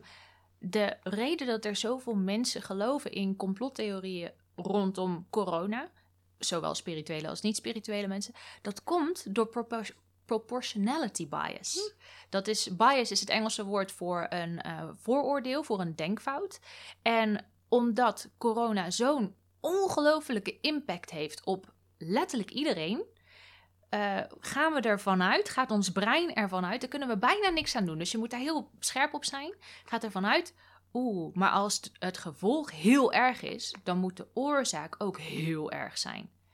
We kunnen het niet verkroppen dat corona is gekomen door een samenloop van omstandigheden, zoals het nu eruit ziet, een vleermuis en een varken, geloof ik, die bij elkaar te dicht in een kooitje zaten. Dat is gemuteerd en verspreid. En omdat ons brein ons eigenlijk probeert te beschermen, kan het die waarheid niet aan. En wat doet het dan? Betekenis geven waar het niet zit. Ja. En dat is zo interessant, maar ja, dat kan zo schadelijk zijn. Precies. Want dan krijg je, en dat was uh, waarom ik het zei, dat we met z'n allen corona de wereld uit kunnen manifesteren. Want als het komt door een glitch in onze vibratie, ja, dan moet het ook zo weer weg kunnen. Dan moeten we het zo weer weg kunnen ja. krijgen. Ja. Ja. ja, en ik snap best wel, Um, ook al vind ik het heel moeilijk om dat te snappen, maar ik snap ergens wel dat mensen teruggrijpen naar dat soort dingen. Want het is ook een hele, hele, hele rare en heftige en nare situatie waar we met z'n allen nu in verkeren. En ik snap dat mensen dan zoeken naar strohalmen om zich aan vast te klampen, om maar duiding te kunnen geven, om het te snappen. En soms is het dan makkelijker om um, iemand te geloven waar je heel hard in wil geloven, in plaats van aan te nemen wat een heleboel wetenschappers zeggen, um, omdat dat niet goed in jouw verhaal past. Of omdat je het te moeilijk vindt om te accepteren, of omdat het te groot is. Precies. Ja. Hey, maar ik wil nog heel eventjes terugkomen op die um, negatieve vibraties die je dan uit zou zenden, wat je daarmee aan zou trekken. Ja. Um, ik wilde nog heel even terugkomen. Ik, ik noemde dat straks al heel eventjes op, dat het bijvoorbeeld voor mensen met een angst- of dwangstoornis heel heftig is om dat te horen. En dat hoorde je ook wel aan het voorbeeld dat ik noemde, uit de sticker die ik uh, ingezonden had gekregen van iemand. Um, ik heb ook um, hele mooie gesprekken gevoerd met mensen dus in mijn D M's. En ik heb het onder andere met mensen over trauma gehad. Um, er was ook één iemand bij, die heeft zelf ook hele nare ervaringen met mensen die de Law of Attraction zo heel erg letterlijk op haar toepaste. Um, zij, is, zij heeft een hele traumatische gebeurtenis meegemaakt toen ze nog heel erg jong was. En dat heeft ze dus absoluut niet aangetrokken. Zij vertelde mij bepaalde dingen over de werking van het brein in combinatie met trauma. En dat heb ik even mogen checken bij een goede vriendin van mij. Die is psychologe. Dankjewel, Guusje, dat dat mocht. En die houdt zich heel graag bezig met um, de uitwerking van trauma op het brein. Want wat ik dus heb mogen ontdekken is dat trauma letterlijk je brein verandert. Want het zorgt ervoor dat je brein op zo'n bepaalde manier gehardwired wordt. Dat jouw amygdala, dat is een onderdeel van jouw brein, die kun je een beetje zien als jouw rookmelder, die waarschuwt bij gevaar. Die amygdala, die wordt dan heel scherp afgesteld. Die slaat constant alarm. Dus ook bij dingen die bij mensen zonder trauma helemaal niet overkomen als een gevaarlijke situatie. Dus um, die, die triggert jou steeds op zo'n manier dat jij heel erg vaak, of misschien constant, een heel hoog level van stress ervaart. En soms ook heel veel angst en heel veel paniek. Dus een chronisch gevoel van onveiligheid krijg je daarvan. En in Law of Attraction termen betekent dat dus dat jij constant lage vibraties aan het uitzenden bent. En dat jij volgens jouw volgens de Law of Attraction allereerst jouw trauma zelf hebt gemanifesteerd, mm-hmm. maar dan ook nog eens zelf in stand houdt. En jouw brein die kan gerewired worden met de juiste therapie. Maar de Law of Attraction, zeg maar mensen die dat heel letterlijk nemen, die teachers daarin, die um, bakken met geld verdienen, met het verspreiden van hele schadelijke woorden, um, die zegt van jij hebt geen therapie nodig, want door op de juiste manier te denken kun jij de juiste vibraties uitzenden. Maar dat kan jij dus inherent niet, omdat jouw brein is anders bedraad dan bij mensen die geen trauma hebben meegemaakt. Dus dan kom je in een hele akelige, vicieuze cirkel terecht. Dus eigenlijk wordt jou eerst al de, de schuld aangepraat van jij hebt dat trauma zelf gemanifesteerd. Vervolgens, je moet het zelf wegmanifesteren. Maar dat iets, is iets wat jij fysiologisch gezien letterlijk niet kan. Even afgezien van het feit of fysiologisch gezien überhaupt wel vibraties en zo bestaan. Dus mensen worden actief weggehouden bij een behandeling. En hierbij gaat het om trauma. Trauma kan absoluut levensbedreigend zijn. Stel dat je dat nou ook eens gaat bekijken bij een ziekte als kanker. Er zijn gewoon mensen geweest die geen behandeling hebben opgezocht, omdat ze geloofden dat ze hun ziekte weg konden manifesteren. Ja, en, en dit... Ik heb hier gewoon letterlijk geen woorden voor. Het doet pijn. Dit, ja, dat doet echt heel veel pijn. En dat is ook weer een heel concreet voorbeeld van die schaduwkant. Die mensen die teleurgesteld worden door de mensen om zich heen en daardoor denken, ja, het zal wel aan mij liggen. Ik moet anders denken, maar dat lukt niet, want dat kan niet. Ja. Doet pijn. Precies. Ja, want dat is dus ook zo'n ding wat we allemaal een klein beetje hebben benoemd hoor, maar dat dingen heel vaak, uh, dingen die niet maakbaar zijn, worden dan heel erg voorgedaan als maakbaar. Ja. Um, en er worden heel veel dingen ontkend. Privileges worden ontkend. Um, er wordt bijvoorbeeld gezegd, nou dit en dit gebeurt bij jou, want je zendt lage vibraties uit. Terwijl het eigenlijk gaat om, weet ik veel, systematisch racisme, klassisme, validisme. Mensen, die ouders die nu de dupe zijn van de toeslagenaffaire, hebben echt hun fucking, toes- uh, hun fucking schulden niet gemanifesteerd hoor. Dat is gewoon etnische profilering. Dat is systematisch racisme. We kunnen dan in Law of Attraction termen zeggen dat dat in hun punt van aantrekking zit. En als je in de Law of Attraction gelooft, dan kun je je dus ook niet bezighouden met manifesteren voor anderen, want je kunt alleen manifesteren voor jezelf. Maar dat is dus weer zo'n individualistische benadering, ja, waarbij we dus niet het systeem aankijken. Precies. En eigenlijk die mensen laten stikken. Ja. Dat kan niet. Ja, precies dat. Want er wordt gewoon totaal vergeten dat er gewoon enorme systemen at play zijn, waar wij als individu onmogelijk iets aan kunnen doen. En daar moeten we dus als collectief aan werken. Precies. Dus laten we er met z'n allen naar kijken. Kijk ernaar en dan kun je echt niet stil blijven nee, staan. Dan kun je, nee, want dat is dus ook een beetje... Ik geloof echt dat als jij... Um, hoe moet ik het zeggen? Als jij helemaal geen woede of frustratie voelt rond de huidige staat van de wereld, dan sta je ergens gewoon niet in connectie. Dan erken je niet wat er gebeurt. Dan kijk je niet naar wat er gebeurt. Dan sluit je je ervoor af. Want ik kan mij niet voorstellen dat als jij echt zo'n empathisch persoon bent die zo bezig is met um, het welzijn van jezelf en de wereld, dat jij kan kijken naar de staat van de wereld en daar niks bij voelt. En al helemaal niet dat je blijdschap of wat dan ook voelt. Je, je, je sluit je ergens actief voor af. Maar als jij je daar actief voor afsluit, dan vraag ik me af, zijn er misschien ook andere dingen waar je je dan voor afsluit? Zijn er misschien zelfs delen in jezelf waar je je voor afsluit? Precies. Die, en er niet naar kijken betekent niet dat het niet bestaat. Zowel ja. in het systeem in de wereld als dat. Eventueel pijn of trauma in jezelf. Precies. En soms willen we er nog niet naar kijken. Soms dat kunnen mag. we er nog niet kijken. Neem je tijd. Dat mag, zolang je er anderen niet mee schaadt. Precies. Niet tegen andere mensen zeggen, hey, doe gewoon je ogen dicht en dan is het er niet. Ja. Gewoon positieve dingen ja, denken. Ja, want dat is letterlijk wat er gebeurt. Ja. Um, Ik, ik luisterde een podcast van Rachel Ricketts.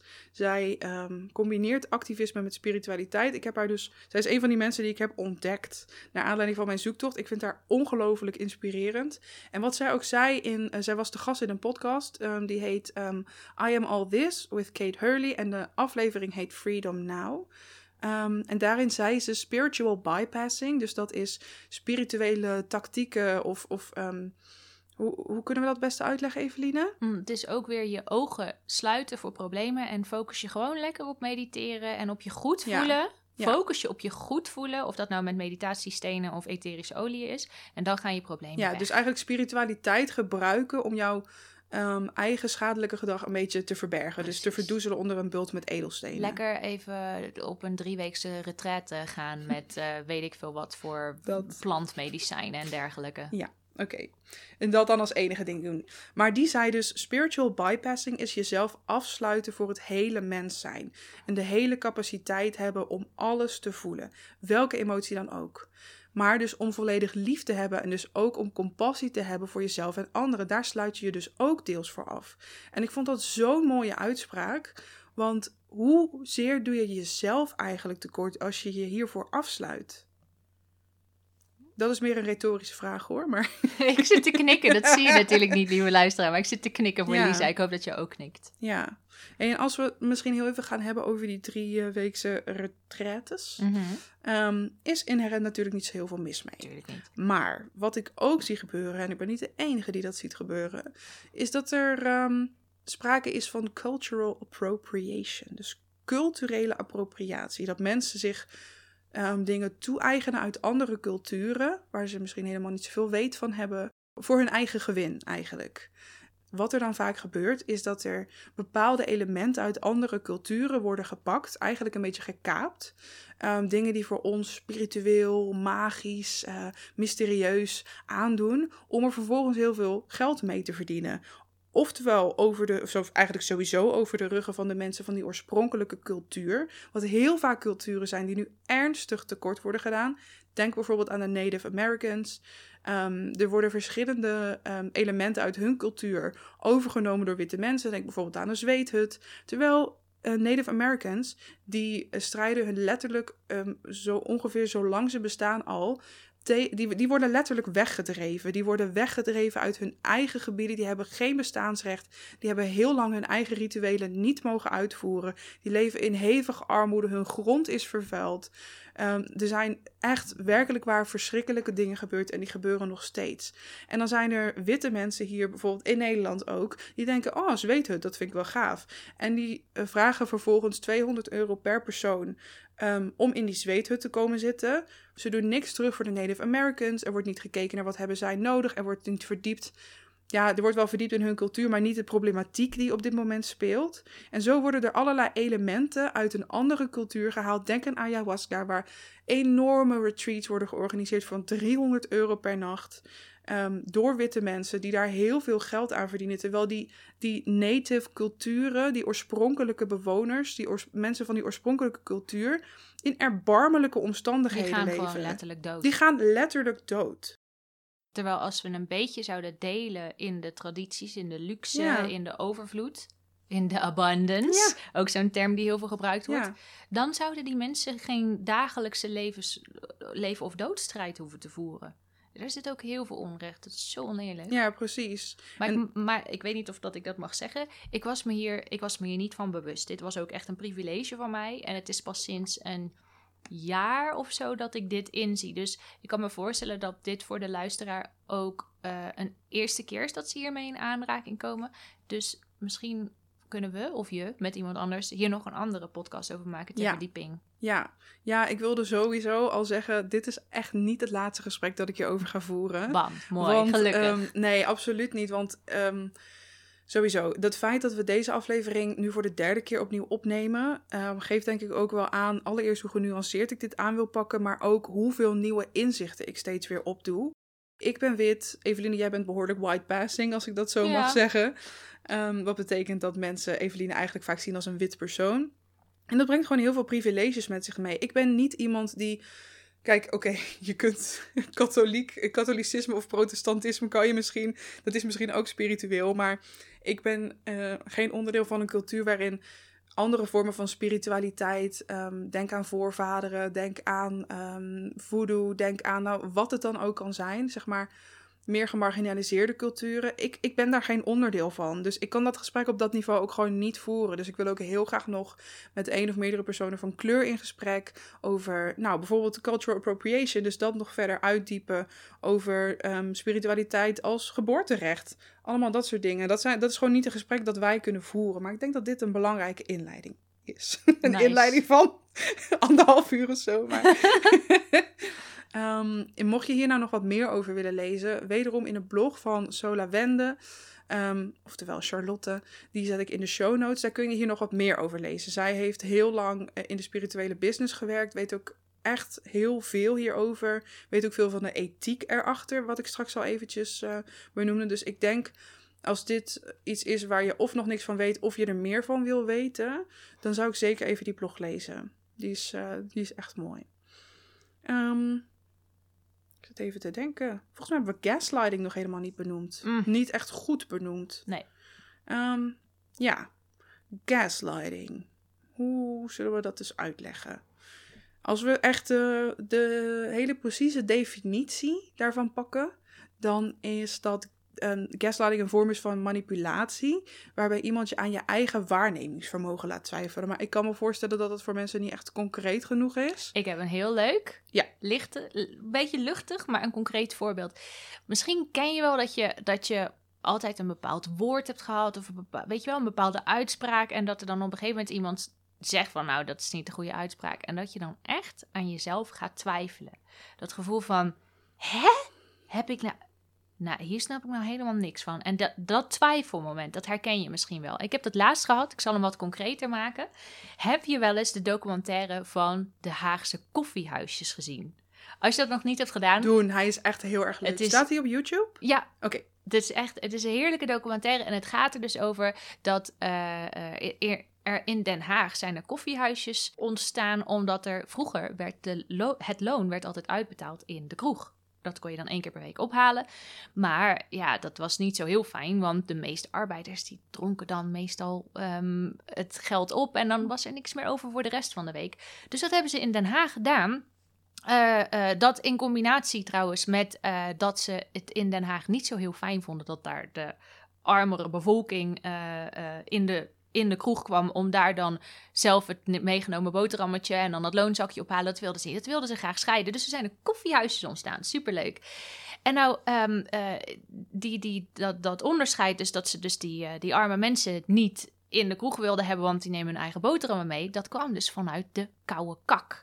De koude kak, die wilde dat niet hebben, want her, her, wij moeten wel uh, lekker uh, gewoon uh, gezellig kunnen hebben. Dus ik vertelde dat tegen um, mijn schoonmoeder en uh, haar moeder, mijn schoonoma. En uh, ik zit dus te vertellen van, oh, die koffiehuizen documentaire, dat is zo leuk, en die koude kak. En de oma van mijn vriend, die zegt, ja, maar het is kale kak, hoor. En ik dacht, ja, nee, dat is een grapje. Nee, nee, maar de koude kak in Den Haag. Nee, nee, het is echt kale kak. Dus ik dacht, nou, maar is dit nou... Hè? Het is toch kou... Het is... Hè? En net op het moment dat ik dacht, nou, weet je, laat maar. Zegt mijn schoonmoeder, nee, Eveline, het is echt kale kak. Ik dacht, wat gebeurt hier nou? Hè? Ik... Nou, nou, het zal wel aan mij liggen. Het is twee tegen één. Ik bedoel, dan zal ik het wel verkeerd hebben. Kleine side note, ik heb het opgezocht op uh, Google. En fun het fact, het is koude kak. En dat komt er dus van, je had dus vroeger mensen die deden... De echt rijke mensen, die konden gewoon thuis in huis poepen. En dan ging de dienstmeid, was dat dan toen, die ging dat dan opruimen. Dus dan kon je lekker warm kakken. Dan had je mensen die deden alsof ze heel rijk waren.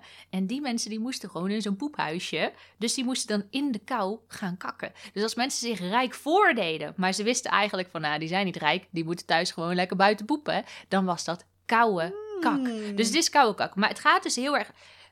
Gas, dat was trouwens geen gaslighting wat ze deden. Dus wa- dit voorbeeld benoem ik, omdat dat gevoel dat je denkt, nou, maar ik weet echt zeker dat het... De- Uh, dan zal het wel. Als dat dus op dagelijkse basis gebeurt en je kunt dus niet googlen wie er gelijk had, want ik kon dat wel yeah, doen. Je, maar yeah. dan versterkt het en het versterkt en het wordt groter en het wordt groter en op een gegeven moment dan denk je, ja, ik ga hier niet eens meer tegenin. Ik kan gewoon niet meer op mezelf vertrouwen. Ik weet gewoon helemaal... De, nou ja. Ja, ja, dat is letterlijk wat er dan gebeurt. Ik heb dat dus heel erg meegemaakt in een, uh, in een relatie waarbij ik echt flink emotioneel werd mishandeld. Um, ik vind het dan ook altijd heel erg moeilijk om over dit onderwerp te praten. En ik vind het ook altijd heel moeilijk als ik het zie gebeuren. Omdat ik dan betre- meteen in die... Um, in mijn, uh, hoe moet ik het... Dat is dus waar ik een trauma aan over heb gehouden. En ik schiet dan meteen in die traumamodus. Het, daar heb ik het dus ook nog met Guusje, die vriendin van mij, over gehad. Die psychologe is. Het schijnt dus ook zo te zijn dat als um, op het moment dat jou dat trauma wordt aangedaan... Um, dat jij um, bepaalde, bepaalde hersenfuncties worden dan uitgeschakeld. En dat zijn de hersenfuncties die alles normaal ontvangen. Dat omschreef zij mij als de kok. De kok die alle ingrediënten ontvangt en die er vervolgens een geheel van moet maken. Die is uitgeschakeld. Dus je, je herinnert je van een traumatische situatie waar ik ook alleen nog maar um, flarden, hele fysieke flarden, emoties, gevoelens, geluiden, um, aanrakingen, dat soort dingen onthoud je nog wel. Maar dat is meestal waarom mensen die een traumatische ervaring hebben gehad, dat uh, niet goed kunnen navertellen, omdat dat deel van de hersenen wordt uitgeschakeld. Dat het er normaal voor zorgt dat het een coherent verhaal wordt. Um, maar daarom vind ik het ook vaak zo moeilijk om hierop in te gaan, omdat ik, ik vind het zo moeilijk dan om te duiden, zeg maar, wat er gebeurt. Ik voel dat het niet goed zit en ik voel wat er gebeurt, maar ik vind het zo moeilijk om hier woorden aan te geven. Nou ja, wat er dan gebeurt, en vooral met het voorbeeld, ja, maar dat is jouw waarheid. Ja.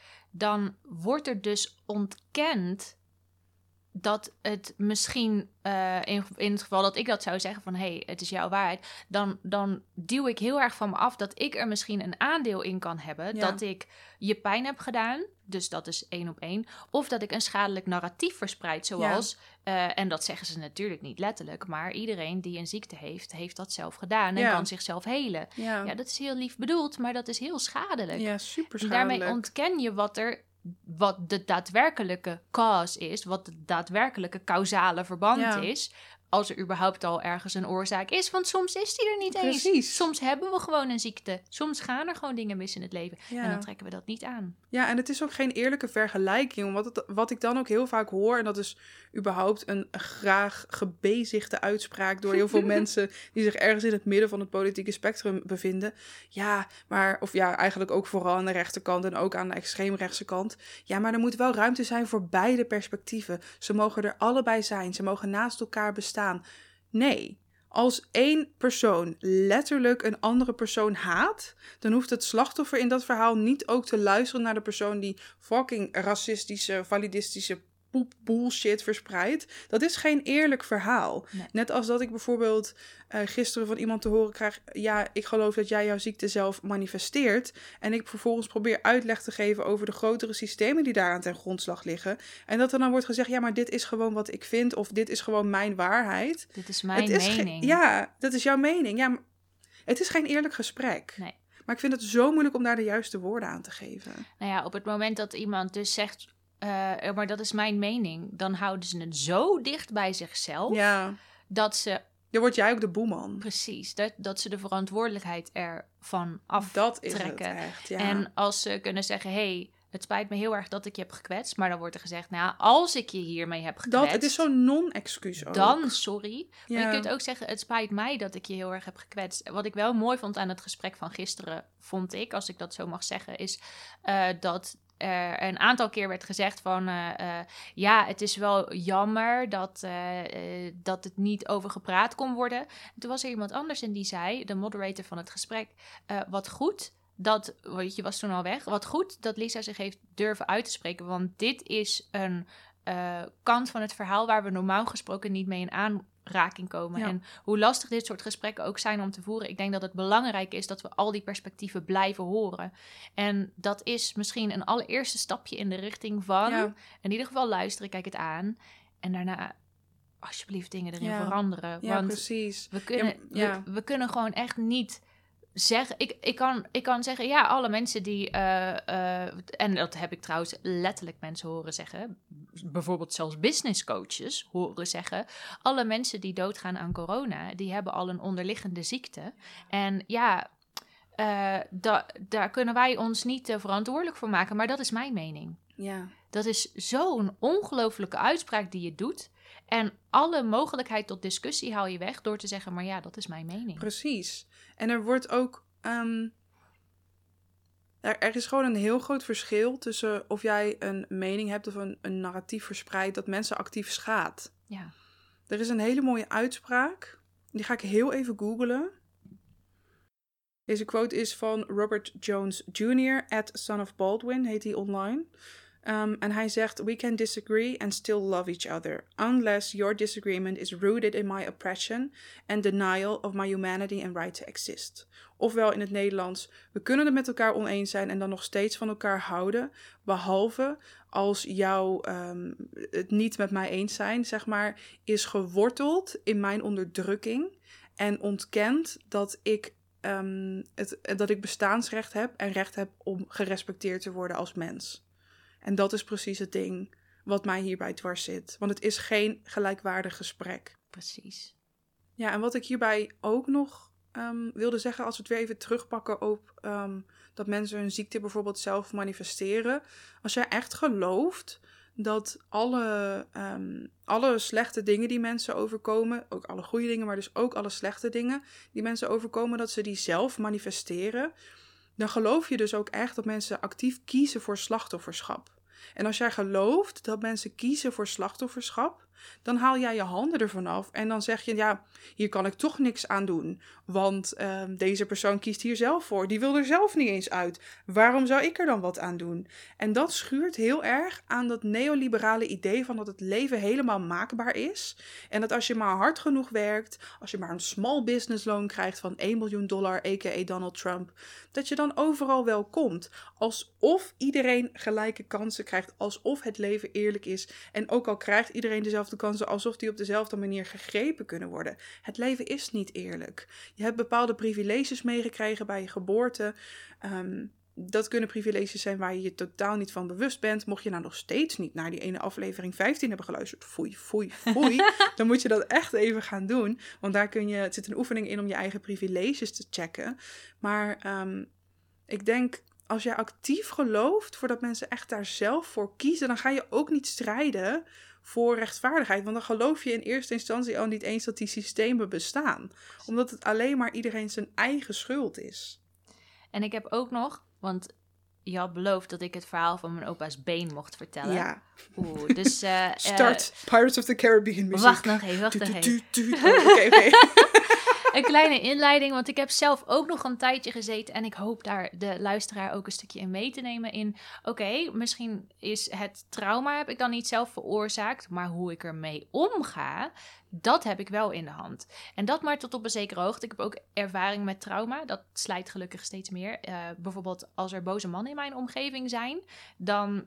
Uh, nog voordat ik daar een gedachte over kan hebben, dan schiet mijn lichaam in de stress. Ja. Ga ik zweten, ga ik trillen, lopen de tranen over mijn wangen en dan ben ik eigenlijk in mijn gedachten best rustig, maar mijn lichaam is heel onrustig. Nou, ik heb er nu na lang, weet je wel, aan, aan werken. Ik besef me ook dat het niet zomaar weggeterapied kan worden.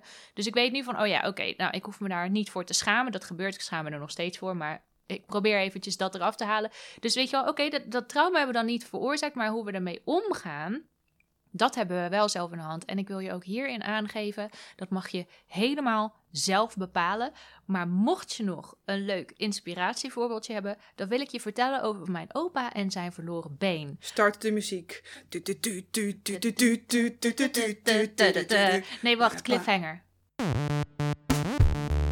Ja, zeker een cliffhanger, want ik wil je even wat vertellen. Om mijn podcast zo toegankelijk mogelijk te maken, werk ik met transcripties en daarin wordt woord voor woord uitgeschreven wat er wordt gezegd in een aflevering. Zo kunnen dove, slechthorende en prikkelgevoelige mensen ook genieten van de podcast.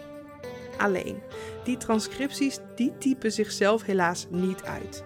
Dus daarom heb ik tegenwoordig een heus Big Vegan Sister typteam, bestaande uit vrijwilligers die samen de afleveringen van mijn podcast uittypen. En we kunnen altijd nieuwe leden gebruiken, want hoe meer zielen, hoe meer vreugd en hoe meer toegankelijkheid. Wil jij je bij ons aansluiten? Wees super welkom.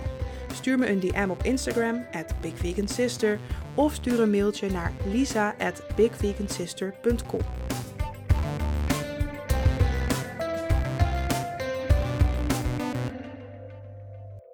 Oké, okay, oké, okay, daar zijn we weer, daar zijn we weer. Dus mijn opa, die... Uh... leefde zowat op zee. Die was een enorm uh, gepassioneerde kapitein en die heeft ook de tropenjaren nog meegemaakt. Dus dat als je dan in het buitenland op zee werkt, dat je dan uh, sneller met pensioen kunt. En hij had het daar zo naar zijn zin en kapitein en helemaal trots. En toen is er op een gegeven moment een storm geweest En toen uh, was er een balk en die was los en die kletste tegen de zijkant van de boot. En toen is hij... Ja, dat is echt gebeurd. Sorry, maar ik zie echt een soort van Jack Sparrow als opa zie ik op dat schip staan. En de, de golven slaan precies, tegen dat het schip. Allemaal. En toen... Hij is de zeilen! Sorry, dit is echt een vet serieus en rot verhaal. Nou zit ik grapjes te maken. Ja, over. En dat doe ik graag. Want mijn opa die leeft inmiddels niet meer. Maar ik weet zeker dat hij erom had gelachen. Okay. En het is ook precies mijn bedoeling. Gelukkig ik hoop heel opa. Erg, lieve luisteren, dat je nu zit te luisteren. Dat je een beetje kunt meelachen. Dat je lekker bij ons aan tafel zit of, of meewandelt. Maar um, uh, toen is dus... In die storm, daar was hij, de, hij was in de storm en het klapte. En toen heeft hij dus die haarbalk heeft hij vastgekregen en het is gelukt. En toen hij zich klaarmaakte om naar binnen te komen, kwam er door de storm een andere balk. Die was los, die knalt tegen zijn been aan. Die heeft dus uh, tot net onder zijn knie...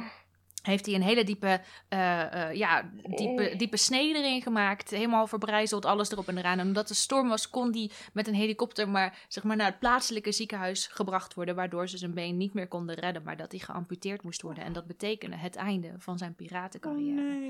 Dus hij is heel verdrietig om geweest. Dat heeft hij veel afgereageerd op mijn moeder. Dat is ook, weet je wel, dat, uh, dit is denk ik ook een soort voorbeeld van intergenerationeel trauma. trauma. Ah, gelukkig. Mm-hmm. Ik wilde hem bij je valideren, ja. Checken of dat zo was.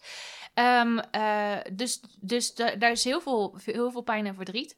En toch heeft hij wel een mooie manier gevonden... één keer om er positief in te staan. Twee verhalen. Was op een gegeven moment een vrouw. En dit is misschien wel dertig jaar geleden. Yoga was toen volgens mij nog niet zo hot als nu. Misschien ook wel, maakte de comeback.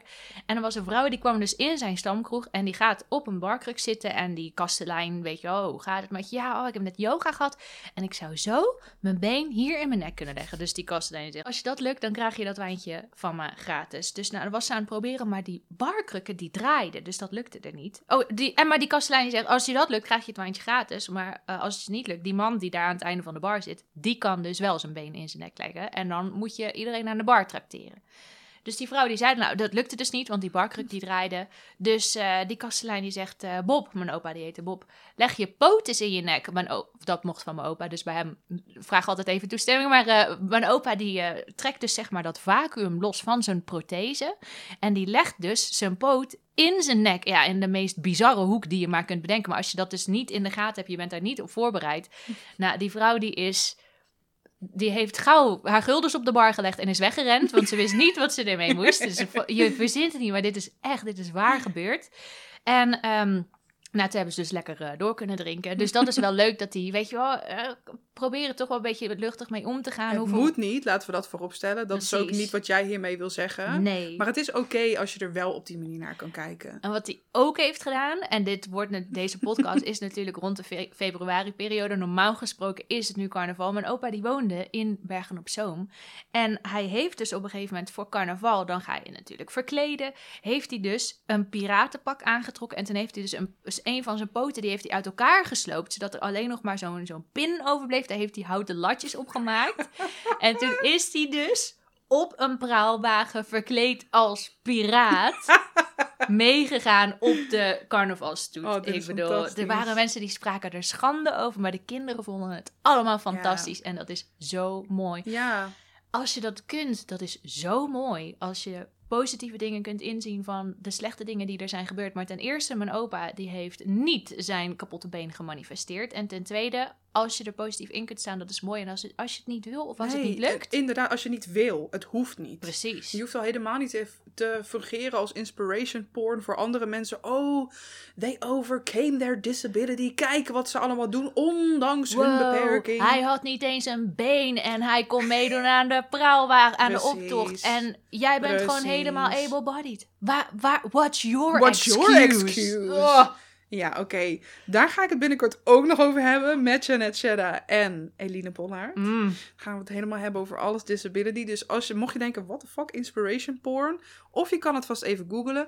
Of je wacht gewoon eventjes totdat wij het je heel uitgebreid uit gaan leggen. Want Lisa, ik denk wel dat al dat... deze labor voor je, geen probleem. Ja. Pay me, petje punt af, slash Big Vegan Sister. Nee hoor. Maar um, ik denk wel dat dit dan uh, aan bod gaat komen. Hé, hey, ik... Um... Ik zit even te kijken. Mm-hmm. En we hebben echt al heel veel benoemd van dit lijstje wat ik op had geschreven. Want we hebben het nu vooral heel erg gehad over wat er misgaat. Nou, we hebben een heleboel benoemd, maar om eerlijk te zijn weet ik zeker dat we nuances hebben gemist. En is dit nog maar het topje van de ijsberg? Plus, dit is natuurlijk veel breder toepasbaar dan alleen in het problematische gedeelte van de spirituele uh, wereld. Maar goed, dat is waar we het nu even op hebben toegespitst. Dus um, het lijkt me ook wel even leuk om, uh, uh, om ons eventjes ook toe te spitsen op hoe kunnen we dat nou beter doen ja. in de spirituele wereld. Ik Heb jij dat, tips? Zeker. Ik denk dat een van de concreetste tips, als je het zelf uh, ook wilt observeren, is wanneer maakt iemand geen onderscheid tussen oorzaak en gevolg. Dus tussen een resultaat, iets wat ergens uit voortkomt, uit bijvoorbeeld eigen acties, of tussen een omstandigheid. Dingen zoals een ziekte, of een miskraam, of een ongeluk. Dat zijn omstandigheden. Dat zijn geen resultaten van waar je over hebt nagedacht. Dus er kan een correlatie zijn. Denk nog even aan de ooievaars in de woonwijken. Maar dat hoeft niet te zeggen dat het een kausaal verband is. Dus het is niet dat er meer baby's worden geboren door de ooievaar. Het is dat er meer baby's worden geboren omdat er een woonwijk is ja. met jonge kinderen. Dus hou het goed in de gaten. Want als er bijvoorbeeld rijke, geprivilegeerde mensen zeggen, nou, ik heb dat huis gemanifesteerd. Daar is wel een bepaalde factor van geluk. Er moet precies een huis vrijkomen. Ik heb dat voor mezelf ook. Er is echt maar een één in een miljoen kans dat het huis waar ik nu woon, dat ik daar had kunnen wonen. Want mijn vriend en ik hadden het budget. Maar ook het huis was vijfentwintigduizend euro onder de marktwaarde te koop gezet. En dat was omdat die mensen een half jaar de tijd wilden. En we weten nog steeds niet waarom. Ze wilden een half jaar de tijd om te verhuizen. En wij waren de enige mensen die zo lang wilden wachten. De rest zei, wij willen vijfentwintigduizend euro meer bieden, maar dan willen we het over een maand. En dat wilden ze niet. Ik kan dan zeggen, ik heb dat huis gemanifesteerd. Maar er zijn gewoon omstandigheden geweest. Ons budget, bereid om een half jaar te wachten. Die mensen die het voor onder de marktprijs verkochten. Dat er geen andere mensen zijn die ons hebben overboden. En die omstandigheden komen allemaal samen. En dat we het huis hebben gekocht is een resultaat van gesprekken aanvragen, sparen en dat soort dingen. Maar geen resultaat van gedachten die we de wereld in hebben gezonden. Precies. Waardoor die mensen hun huis zo goedkoop hebben Precies. verkocht. Dus onderscheid het verschil tussen omstandigheden en resultaten. En zolang je de andere mensen niet mee schaadt, speel ermee. Speel ja. eens met het idee, ach, oh, dat stoplicht staat op groen. Ik ja. zei het toch, ik wist het wel. Ja. Ja, dat vind ik een hele mooie. Zolang je er andere mensen gewoon niet mee schaadt. Het kan, het spiritualiteit kan prachtig zijn. Het kan voor sommige mensen, zoals ik al zei, de enige manier zijn om op deze manier met zichzelf bezig te gaan. Wie ben ik dan om jou dat te ontzeggen? Dat is ook helemaal niet wat ik hiermee wil. Maar wat ik tegelijkertijd hoop is, durf dan wel te duiken in jouw ongemak. Ja. Um, dus durf te kijken naar welke systemen zijn er nou eigenlijk aan het werk? Welke onderdrukkende systemen? Um, ga je verdiepen in uh, onderwerpen als racisme, klassisme, validisme, haat tegenover uh, L G B T Q'ers. Um, nou, noem maar op waar je je allemaal in kan verdiepen. Doe dat ook. Sluit je ogen niet voor het onrecht dat in de wereld omgaat. Want je wordt er absoluut een rijker mens van, van binnen, door je wel open te stellen voor wat er nou eigenlijk gebeurt. En um, ik denk echt dat uh, heel veel mensen die um, spiritueel zijn of dat interessant vinden, dat, zij, dat het hele um, warme, empathische personen zijn die heel graag willen dat het goed gaat met de wereld. Maar durf dan ook verder te kijken dan um, jezelf goed voelen, maar durf ook goed te doen. Precies. En dan ga ik gewoon jouw boek schaamteloos pluggen. Oh. Als je tips wil krijgen over welke stappen je kunt zetten om te starten met goed doen, koop het boek Laat Je Horen.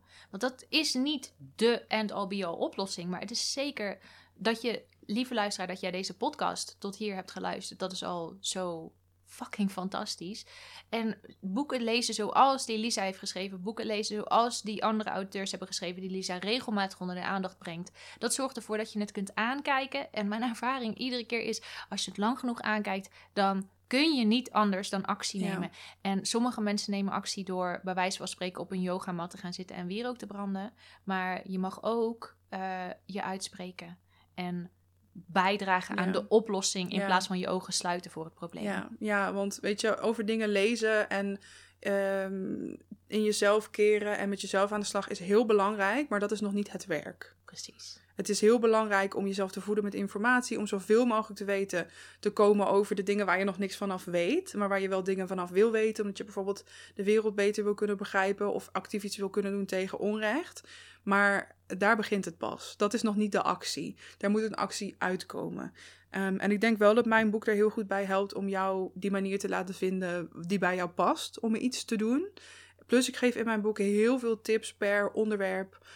Um, voor hoe je je nog verder kan verdiepen in die relevante onderwerpen. Met allemaal uh, boekentips en podcasttips en mensen die je kan volgen en documentaires.